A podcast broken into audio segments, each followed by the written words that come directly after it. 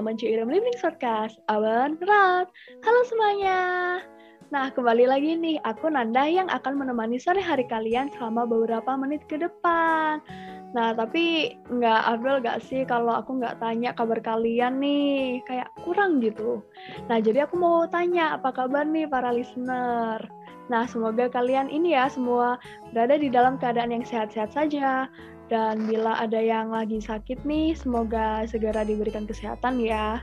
Terus, um, sebenarnya menurut aku pribadi juga nggak afdol sih kalau nggak tanya kesibukan kalian apa. Maaf, emang anaknya nih kepoan gitu. Nah, aku penasaran kalian lagi sibuk apa nih? Soalnya kan Unpad lagi liburan gitu. Jadi ya penasaran aja sih kalian lagi sibuk apa gitu. Apakah sedang sibuk uh, entah rebahan, makan, ya soalnya ini uh, Idul Adha gitu ya uh, banyak daging gitu atau mungkin kalian uh, ngebantu ini orang tua buat masak atau kalian sendiri yang lagi belajar masak kah? Atau kalian sebenarnya liburan maunya yang produktif aja gitu misalnya kayak uh, belajar gitu entah belajar apa entah belajar um, bahasa asing gitu Eh tapi bahas bahasa asing ya di Instagram nih yang aku lihat-lihat. Banyak loh yang lagi buka kelas belajar bahasa asing gitu. Dan aku lihat-lihat nih ya kayak peminatnya itu lumayan banyak loh. Dan aku kayak oh ternyata di liburan gini banyak loh yang memanfaatkan waktunya untuk belajar bahasa asing nih. Dan belajar bahasa asing ini sesuai loh sama topik kita hari ini. Yaitu kayak uh, kenapa sih bahasa asing itu penting banget di era globalisasi dan tentunya ya kita akan memfokuskan kayak kenapa sih bahasa Jerman penting banget untuk dipelajari di era globalisasi ini. Nah ya karena di era globalisasi ini kan dunia kerja, dunia pendidikan itu lagi berkembang banget gitu loh, berkembang sangat pesat, sangat maju gitu. Hingga kayak lintas negara tuh nggak kerasa gitu, udah kayak kabur tuh. Nah makanya tuh tentunya kan pasti kita membutuhkan yang namanya komunikasi itu. Makanya peran bahasa asing itu sangat penting, sangat dibutuhkan. Nah, tapi ya sebelum kita bahas semakin jauh nih ya, semakin seru, kita sapa dulu yuk bintang tamu kita hari ini. Teh Ayah silakan memperkenalkan dirinya. Halo semua, halo Ale, good morning uh, atau good tag ya. Udah masuk siang kali ya. Nah, um, perkenalkan nama aku Alia Chandra, aku mahasiswa sastra Jerman Universitas Pajajaran tentunya, uh, angkatan 2017. Halo Teh. Halo. Oke, apa kabar nih Teh? Um, Alhamdulillah baik-baik aja, cuma ya paling bosen aja sih selama pandemi di rumah aja kan, berhubung lagi PPKM gini. Kalau kamu gimana? Kalau aku alhamdulillah baik juga, cuman ya sama sih sama kayak Teh Ayah, aduh kayak gabut banget, apalagi hmm. ini liburan kan ceritanya, tapi nggak bisa keluar rumah gitu, jadi bosen banget sih sebenarnya. Oh iya lagi lagi liburan ya, aku udah lama nggak ngikutin jam KBM jadi nggak tahu kalau sekarang lagi liburan. oh iya kalau boleh tahu nih Teh Ayah kesibukannya apa nih? Kalau aku untuk sekarang ini lagi magang ya. Um, sebentar lagi kebetulan tanggal 26 tuh aku selesai magang udah hari terakhir dan sekarang lagi fokus skripsi juga sih. Dan lucunya tepat banget satu hari setelah magang itu aku langsung sidang, tapi masih sidang kolokium sih, belum sidang akhir. Doain ya BTW. Aduh, amin. Semoga lancar-lancar ya, Teh. Ya ampun. Amin, thank you. nah iya nih, ngomong-ngomong nih ya Teh, uh, kan hari ini topiknya kayak pentingnya belajar bahasa asing di era globalisasi, nah terutama bahasa Jerman. Nah kalau ini sih berdasarkan pengalaman aku nih ya, jadi kan teman-teman aku kebanyakan uh, yang beda univ nih ya, uh, udah mulai cari-cari magang gitu loh teh. Nah terus biasa kayak minta tolong, eh Nanda CV aku gimana nih, apa uh, kasih kritik saran dong, sesuai udah apa sama yang diperlukan gitu. Terus kayak aku cek-cek gitulah ya. Terus kebanyakan nih ya yang aku lihat itu kayak bisa bahasa asing itu menjadi nilai tambah gitu. Terus aku kayak, oh berarti emang bahasa asing itu lagi diperlukan banget nih. Nah, jadi ini aku mau tanya nih ke Teh Ayah kayak kenapa sih ya kayak belajar bahasa asing itu jadi sangat penting banget gitu di era sekarang yang bisa kita bilang era globalisasi gitu. Oke, berarti um, kenapa bahasa asing itu penting di era globalisasi sekarang ya. Oke. Okay. Iya, iya. Um, kalau menurut aku pribadi, sebenarnya bahasa asing itu bukan cuma penting di era globalisasi saat ini aja, tapi sejak zaman dulu pun sudah sangat penting. Kenapa? Karena orang-orang yang mempunyai kemampuan multilingual atau bisa berbicara lebih dari satu bahasa itu selalu dicari. Misalnya kayak waktu dulu zaman perang, entah perang di Indonesia atau perang di um, belahan negara lainnya, itu tuh orang-orang yang punya kemampuan untuk berbicara lebih dari satu bahasa pasti uh, mempunyai privilege yang lebih daripada orang-orang biasa. Contohnya orang-orang yang banyak banget yang udah aku baca tuh tawanan-tawanan perang yang mempunyai kelebihan berbicara lebih dari satu bahasa, pasti mereka tuh ada aja yang misalnya ditawarin jadi petugas di apa namanya misalnya di camp konsentrasi atau misalnya mereka ditugaskan untuk menjadi mata-mata, uh, walaupun sebenarnya bisa dibilang mungkin terpaksa mengkhianati negara atau bagaimana. Tetapi kemampuan bahasa itu sendiri sudah bisa menyelamatkan mereka dari mereka di di akhiri hidupnya gitu mungkin kasarnya. Nah, kalau untuk era globalisasi ini, kenapa bahasa asing itu sangat penting untuk dipelajari? Karena sebenarnya tuh mungkin jawabannya banyak ya kalau misalnya kita searching atau kita ngobrol-ngobrol atau misalnya kita ikut seminar motivasi tentang belajar bahasa. Tapi aku pengen ngerangkum jawabannya menjadi satu aja. Itu tuh membuka kesempatan yang lebih karena kita bisa mendapatkan informasi yang lebih banyak dari orang lain karena orang lain terutama yang tidak punya kemampuan lebih dari satu bahasa hanya punya informasi yang berada dalam satu lingkup saja, sedangkan kita tuh bisa memperoleh informasi sebanyak-banyaknya.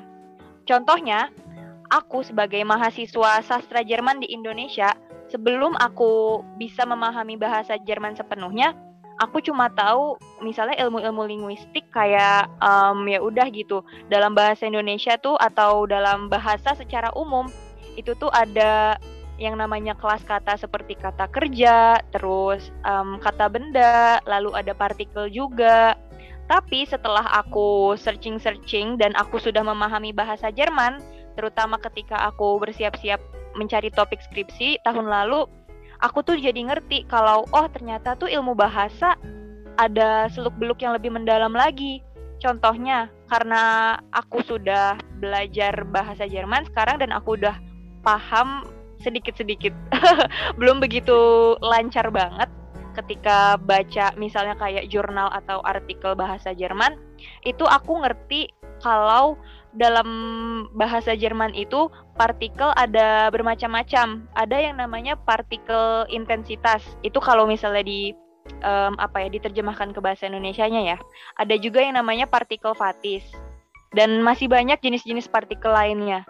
Tapi ketika kita cari dalam, ketika aku mencari dalam bahasa Indonesia, ternyata partikel-partikel tersebut tuh belum banyak yang meneliti. Bahkan um, topik skripsi aku nih jujur aja tentang partikel fatis nih. Tapi partikel fatis dalam bahasa Jerman itu penelitiannya udah banyak banget dan bahkan negara-negara tetangga Jerman kayak Hongaria, terus apalagi ya, um, Ceko banyak yang udah memakai teori-teori dari negara Jerman. Sedangkan Indonesia sejauh ini sepengetahuan aku dan dari yang sudah aku baca dari jurnal-jurnal ter terdahulu, jadi dalam bahasa Indonesia itu partikel fatis masih cuma itu-itu aja gitu penelitiannya stuck di situ. Dan yang mengadaptasi teori-teori partikel fatis itu ke dalam bahasa Indonesia hanyalah seorang ahli linguistik bernama Krida Laksana selain itu belum ada lagi. Sedangkan kalau dalam bahasa Jerman itu sudah banyak yang mengembangkan kayak gitu. Terus selain itu, itu kalau kita ngomongin dalam basis pengetahuan formal ya. Kalau misalnya dalam bentuk pengetahuan informal nih misalnya, karena aku bisa bahasa Inggris dan bahasa Jerman, aku jadi ngefollow akun-akun hiburan yang disajikan dalam bahasa Inggris dan bahasa Jerman, gak cuma dalam bahasa Indonesia aja. Jadi aku bisa ngerti candaan-candaan orang-orang yang berbicara dalam bahasa Inggris dan berbicara dalam bahasa Jerman tuh kayak gimana, terus meme yang menurut mereka lucu tuh kayak gimana. Dan ada satu hal unik yang baru-baru ini aku temukan, yaitu ada akun Jerman eh, yang username-nya itu ZTF Info di Instagram. Jadi dia itu ngepost konten tentang kalau selama ini ternyata Lord Voldemort di Harry Potter ternyata itu punya um, nama yang berbeda di setiap negara. Kenapa hal itu bisa terjadi? Karena kalau dari yang setelah aku pahami dari segi teori bahasa, kesepadanan penerjemahan itu dibutuhkan karena biar orang-orang yang berbicara bahasa tersebut merasa relate gitu. Contohnya, kalau dalam um, bahasa aslinya yaitu bahasa Inggris, Harry Potter kan di buku maupun di film tuh ada adegan di mana Lord Voldemort yang waktu masih muda itu tuh ngacak-ngacak namanya dari anagram Tom Marvolo Riddle jadi I am Lord Voldemort waktu dia ngasih tahu ke Harry Potter kalau dia sebenarnya Lord Voldemort.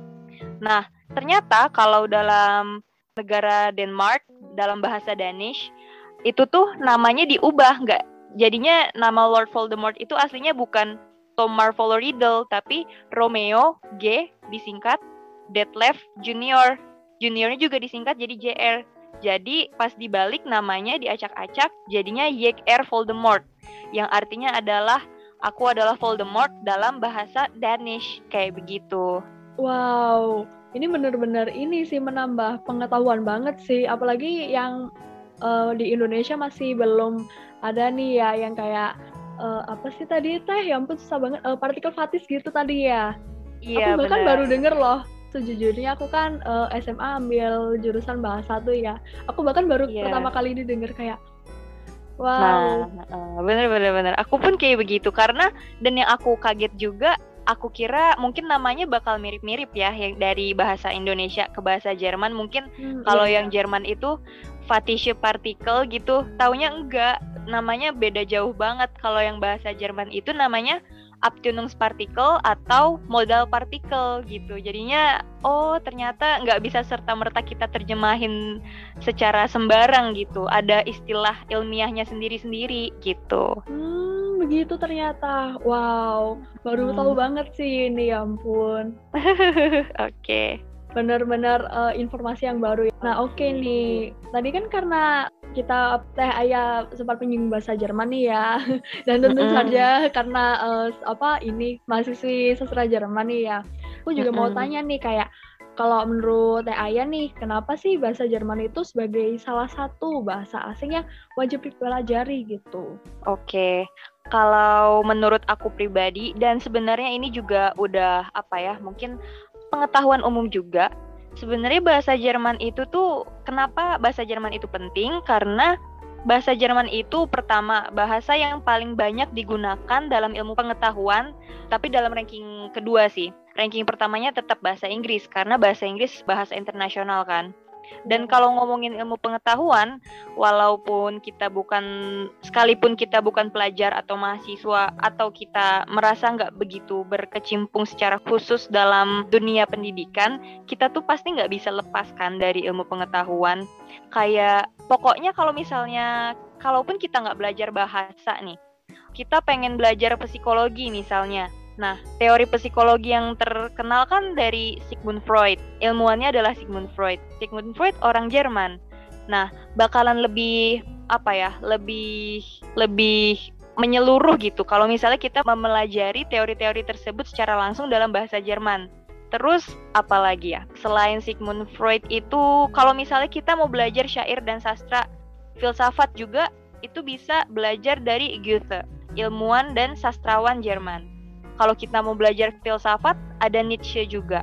Jadi banyak banget yang sebenarnya tuh bisa dicapai lebih jauh kalau misalnya kita belajar bahasa Jerman, terutama dari segi ilmu pengetahuan. Kedua, perusahaan-perusahaan band ternama dunia juga kan banyak banget tuh dari Jerman kayak Adidas terus Adidas kan juga bergeraknya di apa ya di footwear sepatu dan sejenisnya ya aku nggak begitu paham sebenarnya cuma dari yang awamnya aja lalu ada barang elektronik tuh Siemens, terus kalau obat-obatan Boehringer Ingelheim, terus penerbangan Lufthansa, lalu ada kalau kendaraan juga ada di Jerman ada Volkswagen. Dan masih banyak lagi. Jadi kalau kita bisa bahasa Jerman tuh apalagi kalau misalnya kita ditambah punya kemampuan untuk kerja di bidang terkait, kesempatan kita untuk mendapatkan pekerjaan di perusahaan-perusahaan raksasa tersebut lebih besar. Kenapa aku jadi nyinggung dunia kerja? Karena pasti dong um, somehow dalam suatu waktu walaupun misalnya kita misalnya target kita selesai S1 kita mau S2 terus abis S2 mau langsung S3 pasti bakalan ada titik di mana kita akhirnya bakal harus kerja juga kan. Makanya itu kenapa aku singgung-singgung dunia kerja. Dan yang terakhir selain itu kan di Eropa juga bahasa Jerman paling banyak dipakai tuh selain bahasa Inggris. Maksudnya sebagai bahasa nasional ya. Gak cuma di Jerman tapi mungkin ini juga orang udah banyak tahu kayak Swiss, terus Austria, Luxembourg, Belgia, Liechtenstein itu tuh juga pakai bahasa Jerman sebagai bahasa nasional. Dan bahkan nih ya, kalau sepengalaman aku, kalau misalnya kita udah paham bahasa Jerman, gak usah begitu apa ya lancar dulu aja. Kita tuh bisa auto paham bahasa Belanda juga gitu karena bener-bener mirip-mirip kayak bahasa Indonesia sama Malaysia aja gitu tapi itu sebenarnya dari pengalaman pribadi aku sih yang poin ketiga gitu Uh, tapi sejujurnya poin ketiga gue juga ngerasa begitu juga sih teh. Kayak aku pas lihat bahasa Belanda jadi temanku kan uh, bisa bahasa Belanda gitu kan. Terus dia ngasih lihat dia kalau ngechat neneknya tuh pakai bahasa Belanda gitu kan. Terus aku lihat kayak oh ini kayak bahasa Jerman banget ya gitu. Aku kaget aja gitu. Cuman ya emang ada, ada bedanya gitu sih. Nah terus untuk kenapa yang tadi disinggung masalah kerja juga ya ampun relate banget sih soalnya pasti pada akhirnya ya kita akan masuk ke dunia kerja gitu kayak entah meskipun setelah S1 langsung kerja atau lanjut S2 atau S3 Nah, tentang S2 S3 yang tentang pendidikan nih ya, temen aku juga cerita kayak gitu, Teh. Jadi sebelumnya kan aku ceritanya keterima ini kan, uh, sastra Jerman yang di UNPAD ini, sama sastra Jepang di universitas yang lain gitu. Wow, ya, keren-keren. Terima kasih. Terus kayak galau lah ya aku, aduh mau ambil yang mana nih, soalnya ceritanya pas SMA itu aku belajar Jepang sama Jerman juga kan terus aduh bingung mm -hmm. yang mana gitu kan terus akhirnya temen aku itu cerita gini kamu ambil Jerman aja kalau di Jerman itu pendidikannya itu oke okay gitu ya emang sih Jepang juga oke okay. cuman kayak aku ngerasa kalau kamu itu bisa dapat peluang lebih besar gitu kalau di Jerman gitu kan dan dia dia tahu soalnya aku itu kalau di Jepang kan ada yang namanya kanji kan. Aku itu susah banget. Pas temanku bilang gini aku tahu kok kamu kalau aku itu kesusahan banget pas belajar kanji. Jadi kayak ya udah belajar Jerman aja gak ada tulis menulis yang seperti itu gitu deh. Nah uh, dan bener sih bener uh, poin temen kamu juga. Karena kalau mungkin kalau S1 memang nggak gratis ya di Eropa terutama Jerman dan mahal banget. Ya, tapi ya. nah ini karena kebetulan aku juga magang di institusi pendidikan yang bergeraknya di bidang beasiswa-beasiswa gitu dan IELTS. Jadi aku cukup tahu menau juga. Jadi memang di Jerman itu S2 dan S3 banyak banget beasiswa untuk dalam negeri maupun luar negeri dan gratis. Cuma memang yang mahal tuh uh, biaya hidupnya. Tapi kalau misalnya kita rajin nyari beasiswa itu gampang banget kok. Karena Jerman tuh bener-bener dermawan, dia butuh banyak pelajar dari luar negeri untuk berkontribusi di ilmu pengetahuan mereka juga gitu. Hmm, iya iya iya benar banget. Teman aku juga cerita hmm. kayak gitu kan kayak uh, di Jerman itu beasiswa banyak banget S2 S3 gitu kan. Mana kalau aku kan kadang suka buka Instagram gitu kan. Itu aku lihat oh banyak banget sih beasiswa ke Jerman gitu. Aku soalnya dulu aku ngira itu kayak ya ampun mau kuliah ke luar negeri pasti mahal banget kan gitu kan. Uh, uh, Belum biaya bener. hidup, biaya pendidikan. Ternyata kalau malah di Jerman itu malah digratisin meskipun ya kembali lagi memang sih biaya hidupnya mahal gitu. Uh, uh, bener bener bener. Nah itulah mengapa kita harus belajar bahasa Jerman Azik Asik nah terus kan ini kita udah ini ya panjang lebar tentang kenapa sih kita harus belajar bahasa Jerman? Kalau kita bisa belajar bahasa Jerman itu dapat ini ini nih gitu. Tapi kayaknya uh, mungkin ada juga nih beberapa listeners yang kayak bahasa Jerman itu emang apa sih bahasa yang digunakan di Jerman kan? Pilih bedih kan gitu. Bisa kali teh dijelaskan gitu lebih rinci kayak bahasa Jerman itu gimana gimana gitu. Oke, nah kalau bahasa Jerman itu kayak apa? Hmm, kayaknya sih aku cuma bisa ngejelasin yang memang udah ada di internet aja kali ya. Maksudnya bukan ada di internet juga tapi yang udah awam aja gitu. Mungkin aku coba jelaskan dalam bahasa yang lebih asyik aja kali. Jadi kalau bahasa Jerman tuh ya iya bahasa yang dipakai di Jerman dan negara-negara berbahasa Jerman lainnya. Nah, terus usia bahasa Jerman itu juga udah tua banget, udah dari pokoknya pasti lebih tua dari bahasa Indonesia. Nah, untuk tahunnya sebenarnya aku lupa sih tepatnya. Cuma waktu itu ada matkulnya di semester 2 atau 3 ya, aku lupa. Nah, Terus bahasa Jerman itu juga udah ngalamin banyak banget perubahan bentuk. Itu kalau waktu di mata kuliah yang semester 2 atau 3 itu ada dijelasin kok misalnya ada zaman-zaman bahasa Jerman Althochdeutsch, terus ada Mittelhochdeutsch dan seterusnya. Nah, terus tuh um, bahasa Jerman juga udah mengalami banyak perubahan. Contohnya kayak dulu di zaman Mittelhochdeutsch itu kakak laki-laki dalam bahasa Jerman yaitu Bruder. Kalau sekarang kan Bruder. Kalau dulu tuh tulisannya nggak Bruder tapi Bruder kayak gitu. Dan sekarang ya sudah di simplify. Simplify itu apa ya? Sederhanakan gitu. Nah, terus selain itu kalau misalnya belajar bahasa Jerman sebenarnya kalau menurut aku ya, terutama kalau misalnya kita gigih dan telaten tiap hari dilatih gitu walaupun sedikit itu bakalan gampang karena orang Indonesia kan pasti belajar bahasa Inggris ya. Mau se apa ya, seenggak bisa apa pun menurut aku pasti bisalah bahasa Inggris kita paham karena kan udah 12 tahun wajib belajar atau 9 tahun wajib belajar ketemu bahasa Inggris terus kan. Nah, kalau udah paham bahasa Inggris pasti mahamin bahasa Jerman juga gampang. Kenapa? Karena banyak kata-kata dari bahasa Inggris tuh yang berasal dari serapan bahasa Jerman. In fact, bahasa Inggris itu sebenarnya ya memang berasal dari bahasa Jerman gitu.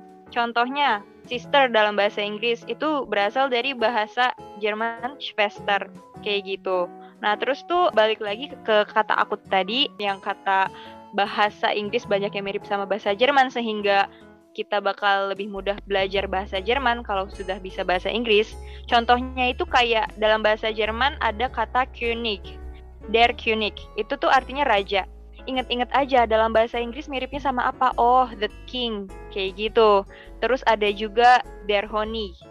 Der Honig ini dalam bahasa Jerman itu artinya dalam bahasa Inggris adalah honey, honey atau madu.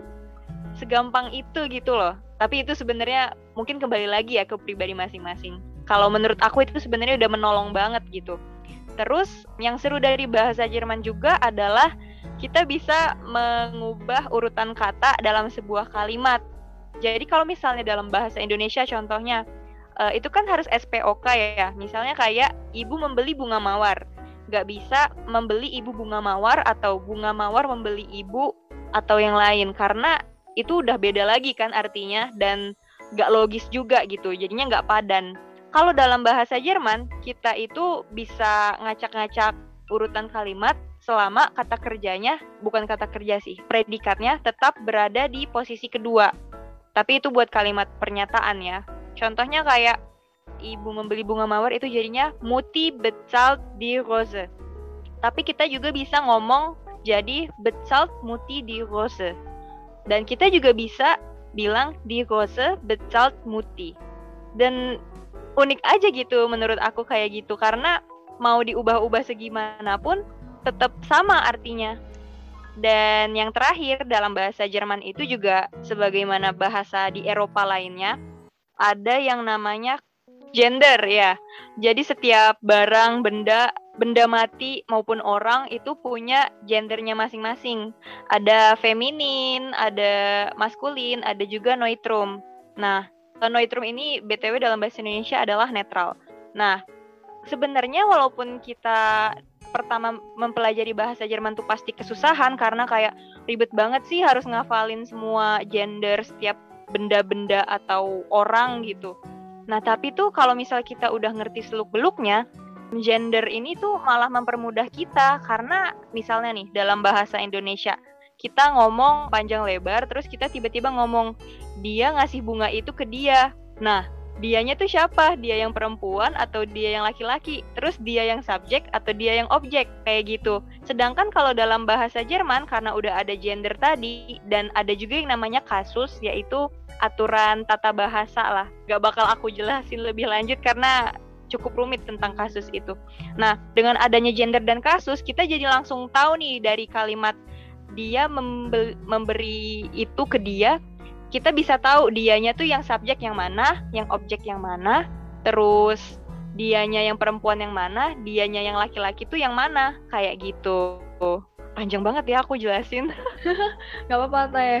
Justru seru sih, justru kayak uh, mungkin yang belum tahu itu kayak oh ternyata bisa kayak gini ya bahasa Jerman baru tahu gitu. Mm -mm. banget apalagi serunya itu ketika ini ya yang gender tadi itu aku pas pertama kali belajar itu kayak hah kok barang barang ini ada gendernya kan bahkan di bahasa Inggris pun adanya cuma the doang kan ini tuh iya. macam-macam gitu kan aku jadi kayak kaget gitu mm -mm, aku juga tuh kayak gitu dulu iya iya terus yang seru ini juga ini sih uh, konjugasi sih Nah, iya bener banget. Iya. Konjugasi. Iya. Aduh.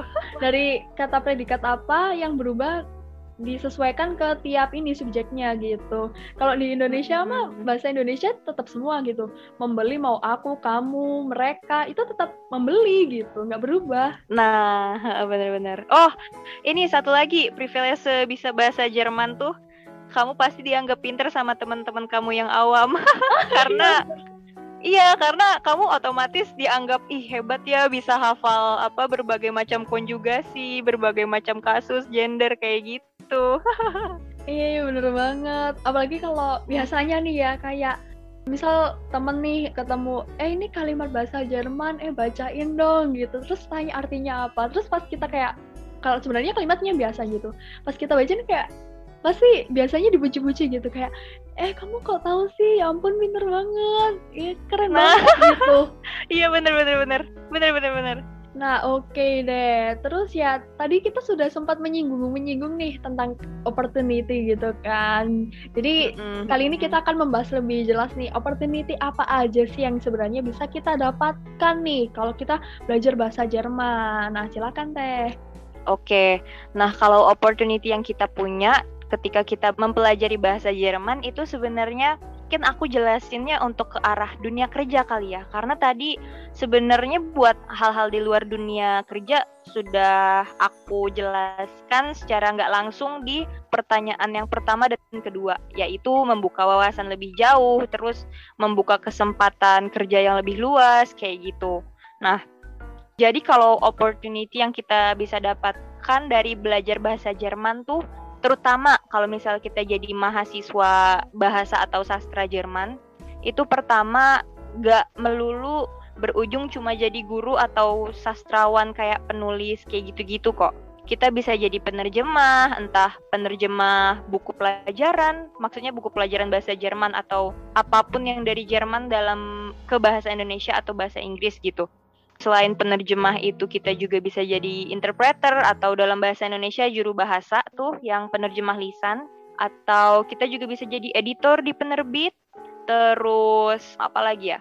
Selain itu bisa jadi tour guide atau bisa jadi UX writer dalam bahasa Jerman. Karena sekarang kan pekerjaan jadi UI dan UX writer atau copywriter itu tuh kan lagi banyak banget dicari. Karena sekarang kan zamannya udah apa ya ngandelin teknologi banget kan apa-apa dibikin di aplikasi gitu biar bisa lebih mudah diakses sama semua orang. Nah, UI dan UX writer ini kenapa dibutuhkan? Karena kita harus membuat istilah-istilah yang ramah pengguna, user friendly dan cocok juga untuk aplikasi dan nggak berat gitu. Nah, selain UI dan UX writer bisa juga jadi content writer, terus bisa juga jadi jurnalis loh banyak banget anak-anak bahasa atau sastra Jerman yang misalnya magang di Deutsche Welle, baik yang di Jerman maupun Indonesia dan magang pun bisa gitu. Jadi proofreader juga bisa yang ngecek-ngecekin apa sih tata bahasa terus tanda baca dari sebuah dokumen. Nah, jadi proofreader terus translator gitu-gitu tuh nggak nggak murah loh. Karena pekerjaan kita dibutuhkan banget dan dicari banget ini aja kebetulan sepupu aku tuh baru-baru kemarin banget dia kan kerja sebagai translator tapi translator bahasa Inggris kan dia tuh nanya ke aku Alia ada ini nggak kenalan penerjemah bahasa Jerman nggak? Soalnya kita lagi butuh nih di kantor buat nerjemahin dokumen bahasa Jerman gitu. Nah ternyata tuh dokumennya isinya apa sih namanya Buchhandlung tuh modul kayak modul penggunaan HP atau apa ya aku lupa deh kayak gitu dan dia lagi kesusahan nyari karena nggak banyak kenalan dalam apa ya kenalan penerjemah bahasa Jerman gitu dan selain yang aku tulis tadi bisa juga jadi content creator kita ya zaman sekarang ada aja gitu yang bisa dijadiin konten. Kalau misalnya kita jadi mahasiswa bahasa atau sastra Jerman, kita bisa juga bikin konten entah di TikTok atau di Instagram Reels. Sekarang kan udah ada ya. Misalnya kita cerita tutorial, misalnya ngeledekin orang dalam bahasa Jerman, atau misalnya kita cerita pengalaman kita kuliah di bahasa atau sastra Jerman atau bahkan kita bisa sharing tips-tips gimana caranya belajar bahasa Jerman atau gimana caranya mendapatkan Ausbildung atau au pair atau bisa juga kita bikin konten-konten ya seputar tutorial mempelajari bahasa Jerman lah gitu. Dan selain itu banyak banget sih. Dan mungkin sebagai tambahan kali ya, aku juga pengen ngasih pesan juga lewat pertanyaan ini, opportunity yang dipelajari lewat bahasa Jerman, terutama mungkin buat mahasiswa-mahasiswa bahasa dan sastra itu sendiri, gak tertutup cuma buat mahasiswa bahasa dan sastra Jerman aja. Kalau misalnya kalian nanti lulus atau merasa, aduh ternyata pekerjaan yang cocok buat gue tuh nggak linear sama jurusan gue, misalnya kayak, misalnya aku nih, aku kuliah di bahasa atau sastra Jerman Nah, ternyata aku ngerasa kayaknya field pekerjaan yang cocok sama aku tuh nggak bakalan berada di lingkungan bahasa Jerman, tapi masih dalam lingkup bahasa. Nah, itu tuh nggak apa-apa banget, nggak ada yang salah banget.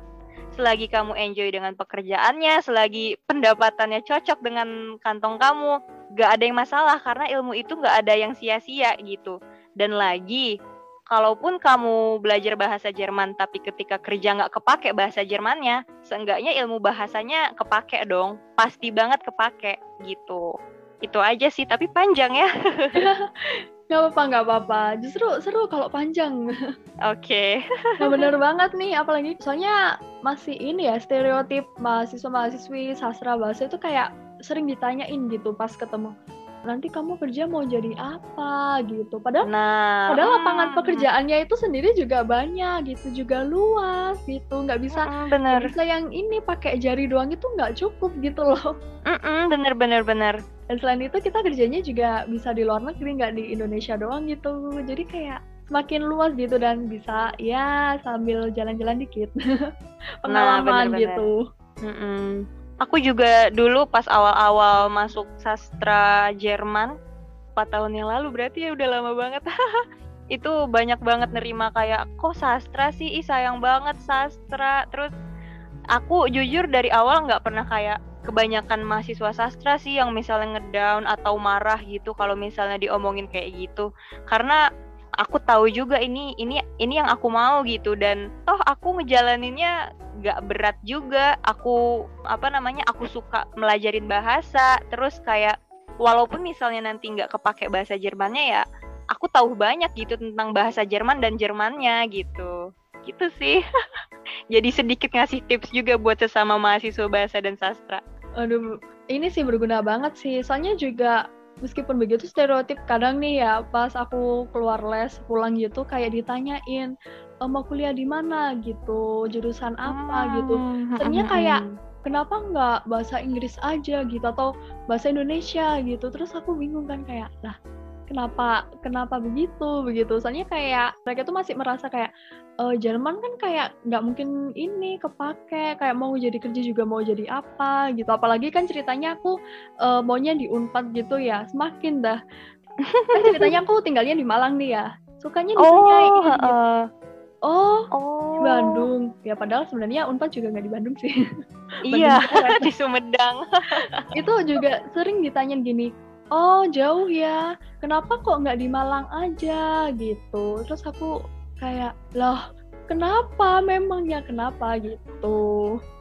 Hmm, kayak bener, jadi bertanya-tanya sendiri, jadi overthinking sendiri lah. Kenapa memangnya begitu? Soalnya emang ini yang aku mau gitu pilihan aku hmm, gitu dan emang bener. aku suka gitu kalau emang aku suka gitu kayak kenapa enggak gitu kan ya Mm-mm. makanya pokoknya memang pertama kalau untuk jurusan kuliah ya jangan jangan sampai kita meremehkan jurusan orang lain lah atau ditanya kenapa kenapa nggak ini aja ya toh yang milih pengennya itu gitu dan yang kedua pokoknya jangan meremehkan orang yang belajar bahasa dan jangan meremehkan bahasa itu sendiri karena bener-bener bahasa itu penting. Kalau misalnya kita nggak bisa menguasai bahasa, gimana caranya kita mau komunikasi sama orang gitu? Iya benar banget. Jadi apalagi ini loh uh, komunikasi kan penting banget gitu. Nggak mungkin kan kita sehari-hari diem doang gitu. Nggak mungkin nah. lah kita nggak berkomunikasi. Apalagi di dunia kerja, di dunia pendidikan sendiri juga pasti berkomunikasi. Nggak mungkin lah ya kita uh, menyalurkan ilmu gitu diem doang. Nah benar-benar benar. Gitu kan. Jadi uh, mm -hmm. untuk para mahasiswa-mahasiswa ataupun juga nih maba-maba atau juga yang masih sekolah yang kepikiran aku pingin sastra nih itu nggak apa-apa banget untuk kuliah di jurusan sastra gini. Ini juga peluangnya mm -mm. tuh besar banget gitu, luas banget malah. Kita juga kerjanya nggak di Indonesia doang, bisa juga di luar negeri gitu. Bener banget tuh. Pokoknya jangan takut lah milih jurusan sastra atau bahasa atau apa pun yang kalian mau selama kalian tahu kalian suka itu gitu iya bener banget. Ya ampun seru banget sih topik ini ya ampun. iya bener.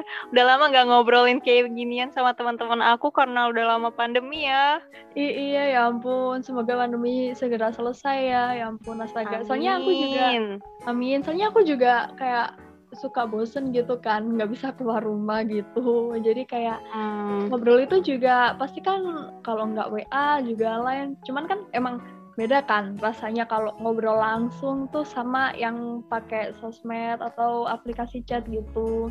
Hmm, bener-bener beda banget. Aku aja tuh ngobrol sama temen-temen yang emang udah deket lewat kayak webcam kayak gitu tuh, wah kok jadi awkward ya. Padahal kalau misalnya ketemu langsung tuh rame-rame aja.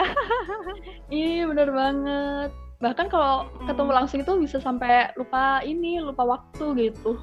Nah, Nah, oke okay nih, karena ternyata ini ya pembicaraannya saking serunya itu nggak kerasa kalau udah selesai nih ya, sedih sih sebenarnya. Hmm, nanti bisa kita lanjut lagi ya. iya nih, harus sih, harus banget dilanjut gitu. Oke okay deh, karena topik hari ini udah selesai, episode kali ini udah selesai.